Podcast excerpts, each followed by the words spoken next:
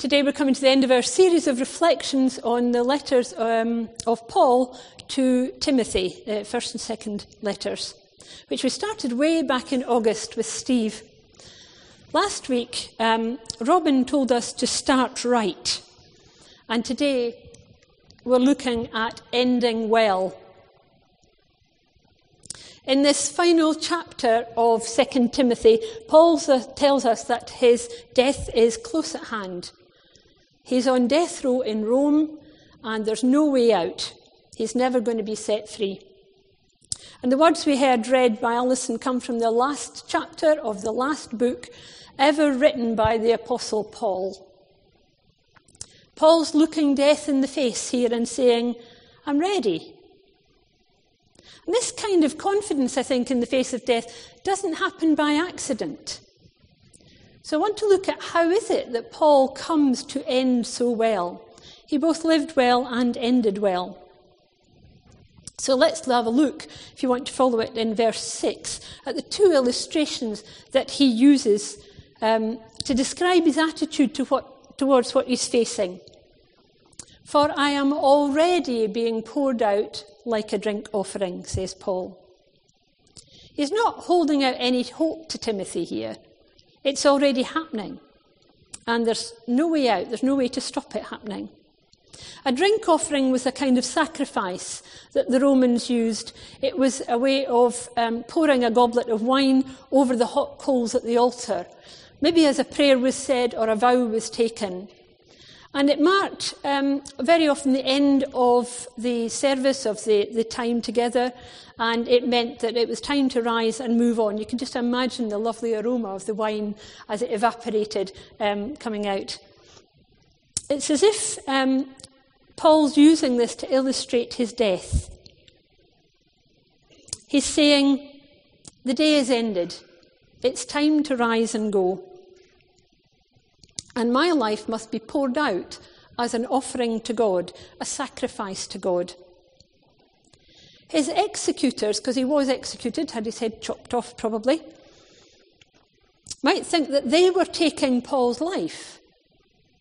But actually, Paul didn't see it that way. He saw his death as an offering that he was bringing to God, he was giving to God. He'd given everything to his Lord since the day of his conversion on the road to Damascus. He's only one thing left to give here, and that's his life. And he seems to be offering it totally willingly. And he offers that too as a sacrifice to the worship of the God he loves. Paul wanted to get across to Timothy exactly what he was feeling about this impending death. So he calls his death here a departure. Now, the word departure, it seems, would have meant quite a number of different things to um, the listeners uh, and to Paul reading it. For some, the word departure meant um, taking the, the horse or the, the ox out of the, the shafts of the plough. And so death was the mark of an end to a time of labour. For others, this term was used for loosening bonds or chains, so death meant release for Paul. The Greeks used that term um, for striking a tent, packing up the gear, moving on, implying that Paul, um, Paul's life in this, in this world was just temporary. And the same word departure was used for loosening the moorings of a ship, and so it was about setting sail for home. For Paul, then, death was an end to a tough life. He's losing his chains, breaking camp, setting sail, and going home to be with the Lord. There's a real sense of peace implied, I think, in Paul's words. It's all positive, isn't it? There's nothing negative there in the way he's describing it. For some reason, we in our very sterile Western society don't like to talk about death. And uh, funnily enough, I did kind of Google this passage, um, and everybody else that seemed to have written about it seemed to have skirted round the topic. And I thought, no, I'm not going to do that. In all the years I've been going to church, I don't think I've ever heard anybody speak on this topic. So I thought I would this morning. We seem to think that death is somehow a terrible thing, and people are really are very reluctant um, to have any kind of conversation about their own death or somebody else's. Clearly, Paul didn't think so. In our society, very often people rail against um, somebody's death, don't they? They rail against God. And they want their elderly relatives often to be kept alive as soon as possible. About 18 months ago, mum, mum was dying, um, and we as a family had to go and say to the hospital, um, Please just let her rest. Please leave her in bed. Don't try to get her better. Stop trying to feed her. Because they're, eh, well, that's their job, isn't it? Is to get them better to go home. And they were talking about her going home, but we were clear that mum was giving us a very clear message she wasn't going home, that, not to that home anyway, um, and that this was time for her to go. And so as a family, we accepted that, and we, so did the hospital. They were very good about it, I must say. Um, but they said that other families do find it difficult and they want their relatives to get better and go home again. Paul here is saying it's okay to die. when someone's dying, I think we have to make it okay for them. It's okay because although we may not know what's on the other side, we do know who's going to be there. In his last days, when the disciples knew that Jesus was going to die, he comforted them with the words, Where I go, you will follow later. Don't let your hearts be troubled, he said. Trust in God and trust also in me. I'm going to prepare a place for you. When the time comes, I will come back and take you that you may be where I am. Recently, I was speaking to Debbie Patton. Some of you may know her. I think she comes mainly to the 9:30 service and she works in a hospice. And she was talking about headlines that we so often read about somebody who's lost their fight with cancer, for example, and it's such a terrible thing that they've died. And what she said to me that day was, People who die aren't losers. It's quite a statement, and she sees death probably on a daily basis in her work. Paul certainly didn't see himself as a loser, did he? In verse 7, Paul's looking back on his life and he says um, three things that give us an idea of what he feels he's achieved. He says, I've fought the good fight, I've finished the race, I've kept the faith. He feels he's ended well, and now he's ready to accept the reward for having ended so well the crown of righteousness which will be awarded to him by the Lord himself. There's no sign of doubt or self pity here, just absolute conviction. Paul saw his death as winning the race, as winning the fight, and being rewarded for that and going home to be with God in the place that Jesus had prepared for him. I think it's important this morning to clarify that we're talking about Paul facing his own death here. We don't have any record of what Timothy was feeling on uh, receipt of this letter. But if, um, if I think about it, what he's probably feeling um, is heartbroken. He's losing his great, great friend. He's losing his mentor and this father figure when someone's facing death, it's probably much easier for them than it is for those around them. Jesus said to his disciples, If you loved me, you'd be glad I'm going to the Father. It's a bit easier said than done, isn't it? Because the disciples knew they were going to miss this wonderful leader that they had. Perhaps that's why it's so much easier for some people facing their own death than it is facing the death of those around them. 12 years ago, I had that experience myself. I almost died. Some of you here are aware of that because you were around at the time. Um, I had an emergency operation uh, on Boxing Day 12 years ago for cancer, and in the middle of it, I had a heart attack. I was definitely, I think, on my way out. I was very ill at that time. I survived the operation, as you can see, and uh, the, the cancer had spread, and so there followed about a year of chemotherapy on a weekly basis, which isn't, um, by the way, the worst thing that can happen to you, chemotherapy. Two fellow elders in my previous church had been diagnosed with the same type of cancer at the same time, and they both died. So I knew that there were no guarantees here. And I had to come to terms with the fact that I could die. But those around me really didn't want to do that. It was so much more difficult for them. I realised actually that it was more difficult for them. It was worse for them than it was for me. And Peter Wood came to see me um, not long after I was out of hospital, um, when I was um, extremely weak, I have to say. And um, he was very tentative as he said to me, What about God, Fiona? And I remember very clearly the words that just came straight out of my mouth, and it was so reassuring for me to hear these words coming from me. And I said, Oh, Peter, I gave my life to God a long time ago, and there's no taking it back now. um, and I've never forgotten that because it is extremely reassuring. My connection with God was so strong, isn't that lovely?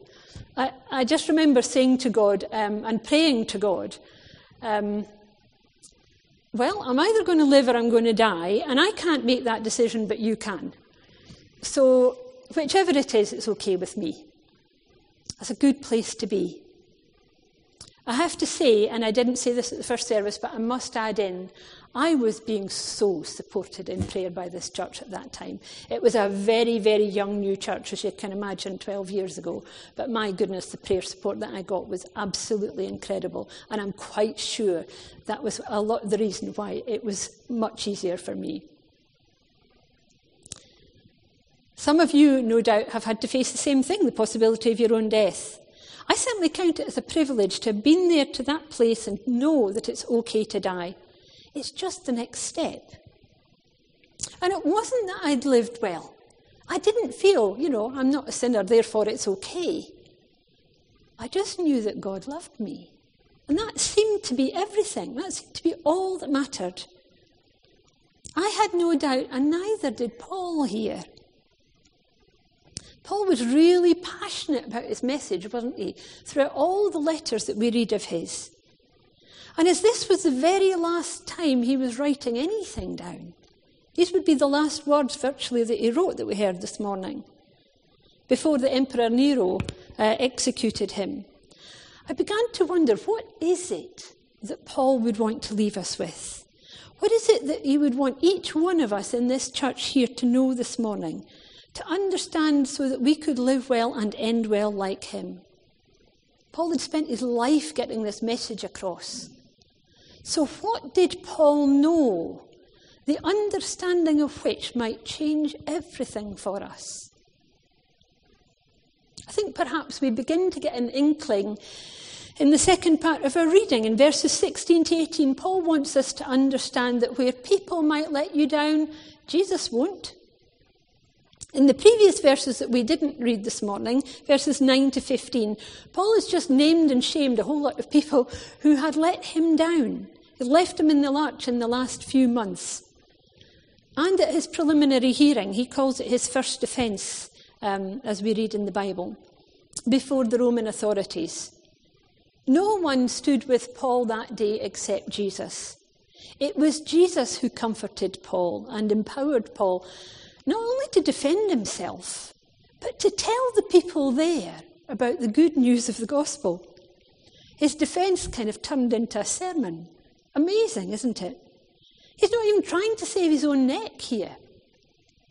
He simply just wants people to know the good news, the truth of the gospel of Jesus Christ. Paul's assurance of deliverance here isn't that he's going to be set free and go on to live, but that Jesus will stand with him to the end. He's confident that his death will launch him safely into the kingdom of God. God's heavenly kingdom. I was aware that I was going to be speaking on this topic when I went to Glasgow about three weeks ago to a conference there. One of the speakers was Neale Donald Walsch. I don't know if any of you have come across him. Um, very good. He's written two books, Conversations with God 1 and Conversations with God 2. Um, and his new book that he was speaking about that day was, is called The Only Thing That Matters. Now, there's a title for a book. The Only Thing That Matters. Well worth reading. His talk was brilliant. Um, but he stopped suddenly in the middle, and it was really quite odd because it didn't seem to fit with the rest of what he was speaking about. And he suddenly said, What happens when we die? And then a few seconds later, he answered it. Nothing at all. So, of course, I sat up and took notice. I turned to my brother who was sitting next to me and I said, Do you think God's trying to tell me something here? And he said, I think he might be. Neale Donald Walsch then looked round at his audience and he said, Well, why would that surprise you? Jesus said, I am in the Father, and the Father is in me. And you are in me, and I am in you. And you'll do things that I've been doing, and even greater things than these. Paul knew that. In the letter to the Galatians, he says, It's no longer I who live, it's Christ who lives in me. He was not speaking physically, of course, although that's debatable, um, but spiritually. That's precisely, of course, in line with what Jesus said. He said to the disciples, The kingdom of God, the realm of the Spirit, is within you. The place where the Spirit of God is at work is within you. The problem with some traditional religious teaching is that it teaches separation theology. It seems to suggest that we are separate from God and that the soul's purpose, therefore, is to find its way back to God. God's over there and we're over here. And when we die, our hope is to get back over there rather than end up somewhere else. Neither Paul nor Jesus were teaching separation theology. They were teaching that God is present in us and we are present in God. Now that makes perfect sense. If God is omnipresent and omnipotent, then we are in God. If the realm of the Spirit, the place where the Spirit works, is within us, then God is in us. If you want a more scientific explanation, ask me afterwards. From the very first book of the scriptures, which Paul kept taking us back to, we're told that we are made in the image of God in Genesis chapter 1. As God is, we are. Jesus told us God is spirit. Therefore, when we worship, we must worship in spirit and in truth. And in his first epistle, John tells us God is love. If God is love, we love. If God is spirit, we are spirit. The trouble is that we get so caught up in believing that what we experience in this life is our reality, but it actually isn't. As physical beings, our agenda has become to get stuff. Just go out this afternoon and you'll see everybody's shopping. Separation theology creates a separation psychology and a separation sociology, and so it seems that we have very little or nothing to do with each other. It's just permeated society so that we begin just to think about ourselves and those who are just in our own little families. And we're all separate. And so um, we, uh, our aim becomes to get a, a job, uh, then to get a car, and then to get a house, and then to get a spouse. And in time, what do we do? We get the better job and the better car and the better house. And yet, these days, the better spouse as well. You notice the divorce rate just getting higher and higher and higher. And if in doing so we harm somebody else, then it doesn't seem to matter to us because they're not connected with us in any way at all. And we spend inordinate amounts of time worrying about what our bodies look like. And goodness knows what we weigh it is a national obsession, isn't it? We seem to think that this body is who we are. Jesus said, Stop worrying about the body. What to eat, what to drink, what to wear. He, actually said that, yeah. What does everybody worry about? What do I look like? What do I weigh? What do I wear? But we are to seek first the kingdom of God our first priority is to seek to live in the eternal spiritual realm. And everything else, he said, will come to you as a result of that. Everything else. Somebody with an, an unpronounceable name, which I think might be um, Pierre Teilhard de Chardin. If anybody speaks French, let me know afterwards. We are not human beings having a spiritual experience, he said. We are spiritual beings having a human experience. The minute we understand that, we understand Paul's relaxed attitude to his own death. If you're a spiritual being already in God and God in you, what could possibly happen when you die? Nothing at all. Because there is nothing to happen. We are one with the Father already. That's why we need to spend time in prayer and meditation. You know, we talk about in and up and out. That up connection is so important. It's in not realizing that connection which separates us from God. In other words, it's a perception, not a truth. What Paul wanted us to understand throughout his ministry, I think, is that we're spiritual beings. And that this soul that we have does have an agenda, yes, but it's different from the one of the body or the mind that we think ourselves to be.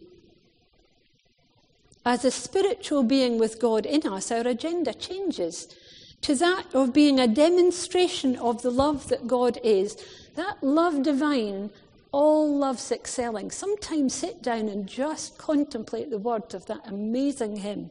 It's beautiful. Love divine, all love's excelling. Neale Donald Walsch came up with a very original way of, of putting the, this um, as he was talking to us. He said, You are an individuation of God.